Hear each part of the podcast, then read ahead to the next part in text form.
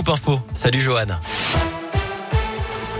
Salut Cyril, salut à tous. On débute avec ces nouvelles mesures annoncées ce matin pour lutter contre la violence dans les stades de foot. Euh, parmi elles, l'arrêt systématique et définitif des matchs de Ligue 1 et Ligue 2 lorsqu'un joueur ou un arbitre est blessé par un projectile lancé depuis les tribunes. Autre mesure, une décision doit être prise en 30 minutes maximum par une cellule de crise sur le sort du match sans les présidents de club. Jean-Michel Aulas a d'ailleurs écopé de 5 matchs de suspension de toute fonction officielle après son comportement envers l'arbitre de l'Olympico Lyon-Marseille.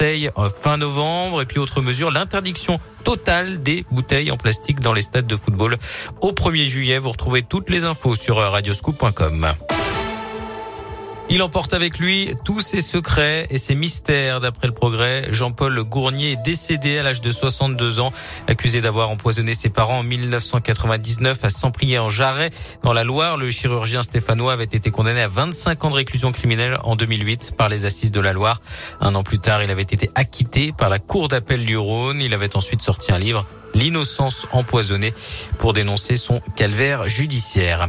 On poursuit avec cette frayeur à la cathédrale de Clermont-Ferrand. Un important dispositif a été déployé ce matin après le signalement d'un gros dégagement de fumée entre les flèches de l'édifice. Les pompiers ont finalement trouvé l'origine de cette fumée qui provenait du système de chauffage de la cathédrale. La situation est sous contrôle.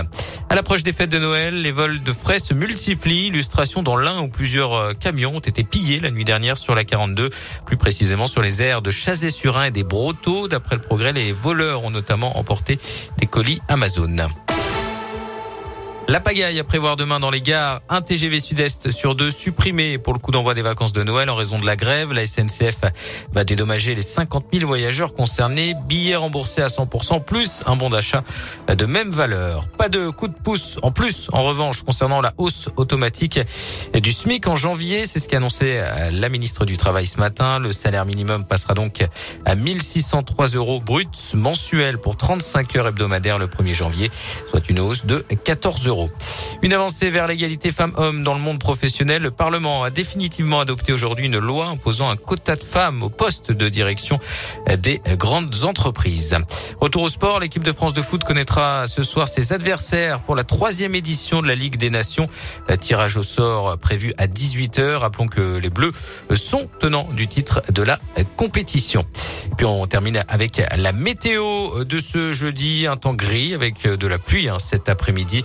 Au niveau des températures, comptez 5 degrés à Lyon, 3 à Bourg-en-Bresse, 2 à Saint-Étienne et 4 degrés pour Clermont-Ferrand. Demain, ce sera gris le matin avant des éclaircies possibles dans l'après-midi et 6 degrés à prévoir au meilleur de la journée.